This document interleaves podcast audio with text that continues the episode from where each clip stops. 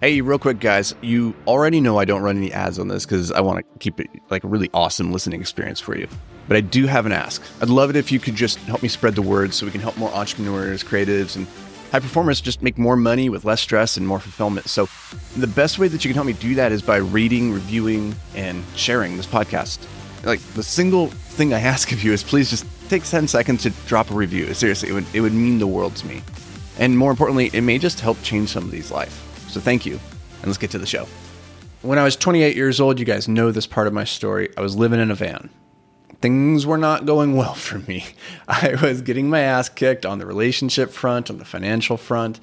But within four, three to four years, I would say, things had really turned around. You know, I had built my built and exited my first business, was getting into my second, had acquired some real estate, and maybe most importantly, like beyond all like the the monetary success, I started to feel as though I was moving towards my greatness for once. That I was actually waking up every morning with purpose and meaning in my day, and that I wasn't just wasting this thing, this gift of life that I had been I'd been given. And that was the if I was to point to anything as like a win or a success in my life, that would be it. Like, forget all of the external trappings of success and whatever that might look like or how people define it. Truly, waking up every day and liking who you are and knowing that you're you're making a valuable contribution to the world and that you're you're doing something productive with your life is one of the best feelings. And I wanted to share with you guys today 12 simple choices I made that really transformed my life from that that place of, you know, dire necessity, rock bottom, living the van at 28 to, you know, some semblance of not having things figured out, but at least moving in a direction that I could be proud of. So here are just 12 simple choices that I started to make that changed my life. Number 1 was that I claimed accountability for everything. I believe that you can either be the victim or you can be the hero of your story, but you cannot be both. You cannot be both the victim and the hero. We do not idolize the victims, we sympathize, we wish them well, but we do not idolize them, we do not memorialize them. And more importantly, I don't think any of us want to be the victim in our story. And it I know that like depending on where you are in your life, maybe you've gone through some really harsh stuff that I can't even relate to. Maybe maybe you're right to be, you know, the victim. You maybe have been victimized. But you can turn that into your power, you can turn that into your strength, and that begins with a simple choice that you are not going to be defined by that victimization, that you are going to choose to rise above that, to allow that to become the thing that fuels you, to move you forward, that's going to become part of your, your hero's journey. Number two is I leveled up my network. I started getting into rooms where the people in there were so far above me that I had no choice but to raise my level. I, I, believe that regardless of where you are in life, what room or who you surround yourself with, that every room reverts back to the mean. And what that means is if you are the smartest person in the room, then you are going to get pulled down to everybody else's level. If you're the dumbest person in the room, you're going to get pulled up to all those other people's level. And the same thing applies to monetary success, relationship success, health success. If you are the unfittest person in the group of people that you hang out with, you will probably migrate towards the average of their fitness. That's a good thing. If you are the fittest person in your group of unhealthy people, then you will probably be pulled down to that level eventually because it is too hard to fight against the, the reversion to the mean. And so choose your rooms very carefully. And truthfully, I think this is the easiest way to level up your life is just to change the people that you surround yourself with so that they reflect the world that you're trying to achieve. Number three is I cultivated daily discipline. Listen, like I, have said this so many times before, it's probably cliche at this point. I hate writing, but I love having written. I hate working out, but I love having worked out. I hate eating healthy, but I love how I feel about myself and more importantly, how I feel energy wise after having eaten healthy. You don't have to love the process. do it anyway. Discipline is the thing that changed my life. Freedom is chaos without discipline. And that took me a really long time to figure out.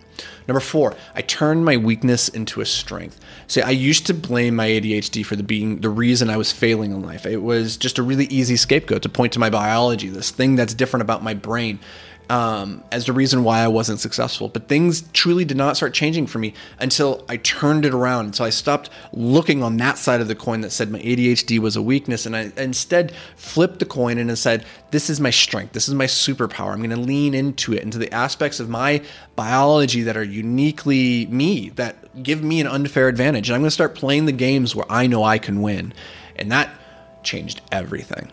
Number five I started creating more and consuming less. And you've heard me say this before. Again, it's very, very hard to get paid collecting dots, but it's surprisingly easy to get paid for connecting them. In this instance, dots are information, right? Like I was the person who was always listening to podcasts, reading books, and like consuming information because it made me feel this pseudo productivity. Like I was I was getting ready, I was learning, I was expanding my my curiosity tank and I was filling it, but you can only fill that tank so full. And the important thing is what you do with all that information that you collect. If you're just going to collect it for the sake of hoarding it, well that hoarders don't get rich. It's the people who use what they have. And so make more time to create, less time to consume because at the end of the day you can't consume your way to fulfillment, it can only be created. Number 6, I started treating personal development as my full time job. And this is so damn important because I believe skills are the only investment that pay dividends regardless of economic conditions. And the beauty of skills is that they can never be taken away from you. And so you need to approach the world of skill building as though it's your full time job. It is the most important thing that you could possibly do.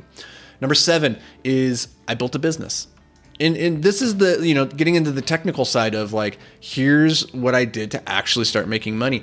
You have to find a way to disconnect your inputs from your outputs. And the way I think about this is that hustle is the motor. Opportunity is the vehicle. And it doesn't do you any good if you put a really big motor on the back of a rowboat, right? Like that thing's only going to go so fast. It might even sink depending how big the motor is you put on there. On the other side, you know, if you have a paddle and you're on a super yacht, that's not going to do you any good either because you're not even going to be able to reach the water, much less move the damn thing. So you got to pair the right hustle with the right opportunity. And this is why it's very, very hard for W 2 employees to, to get rich. They're simply in the wrong vehicle. No matter how much hustle or how big their motor is, they're just in the wrong vehicle. And until I, I didn't, it took me a long time to figure that the business was the right vehicle for me. Number eight was starting to invest in real estate. You know, once uh, once I had that money, I had to figure out like what to do with it to keep it growing so that I didn't have to work all the time. And they say that real estate has made more millionaires than any other investment vehicle in the world. And I don't know if that's true or not, but I can say with certainty that it's made more dumb people rich than any other vehicle. And the reason for that is like it's a very simple model. It's very there's so many advantages whether that's the leverage, the appreciation, the cash flow. There's so many reasons why real estate is a powerful investment vehicle that you don't have to be brilliant to succeed. Number 9 is I studied the rules of money. Listen, like the sooner you realize that money making that money is a game, the sooner you learn the rules. And the sooner you learn the rules, the sooner you can start mastering the strategies. And as soon as that you master those, the sooner you win the game. Like it's just that simple. But it took me a really long time, a lot of shame, a lot of guilt that I had around money or the taboo of talking about money for me to even approach it as something that I could improve at or to accept the fact that I sucked at it. Like that, that, that was a harsh thing. Like for a long time, I sucked at making money, but I refused to acknowledge it because I just kept telling myself, well, I choose not to play the game. Well, you have to play the game, and it's up to you to play it as well as you can.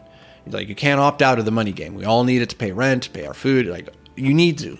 And so if you're going to play the game, play it to win. At least play it to play to the best of your ability. And it doesn't mean that you have to become money focused and like have that be the hub of everything that you do. That's not the it's not the point. Money is not an end in, in, in itself. It's to buy back your time so that you can maximize your return on life. That's the goal.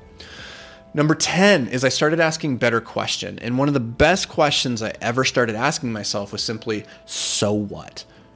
Once you realize that other people's perception of you or their hate or their boos, those things can't actually stop you, then you become something remarkably powerful, something terrifying to the trolls and all those well meaning loved ones who would hold you back for fear of you realizing your greatness and not wanting you to get hurt or for you to not leave them behind.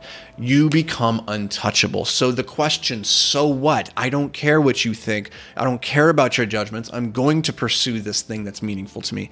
So many of us are not afraid of failing, we're afraid of being seen to fail. We don't want others to see our failure. That's what we're afraid of, not the actual failure itself.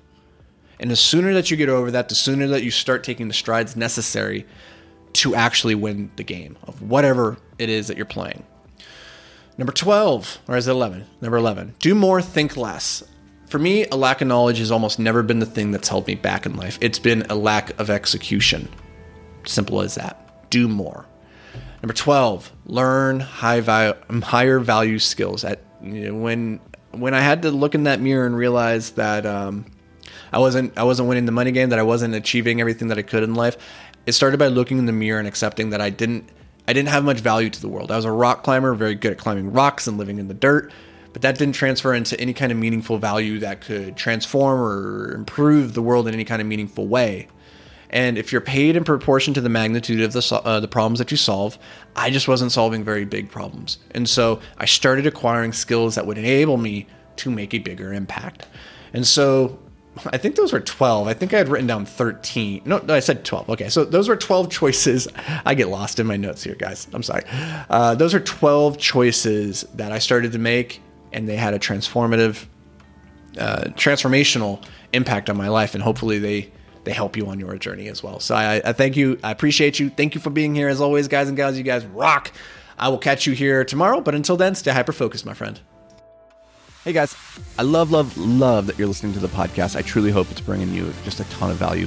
But if you ever wanted to check out the video version of these podcasts, then you should head over to YouTube. You know, they're going to have more effects, more visual stuff like that. And that, that can help the message sometimes just hit a little bit different and, you know, reinforce the, the lesson in a better way. So you can check that out. It's completely free. Go over to YouTube, search for Anthony Vicino, it'll pop up. And if that's not what you're into, then cool. Just enjoy the show and let's get to it.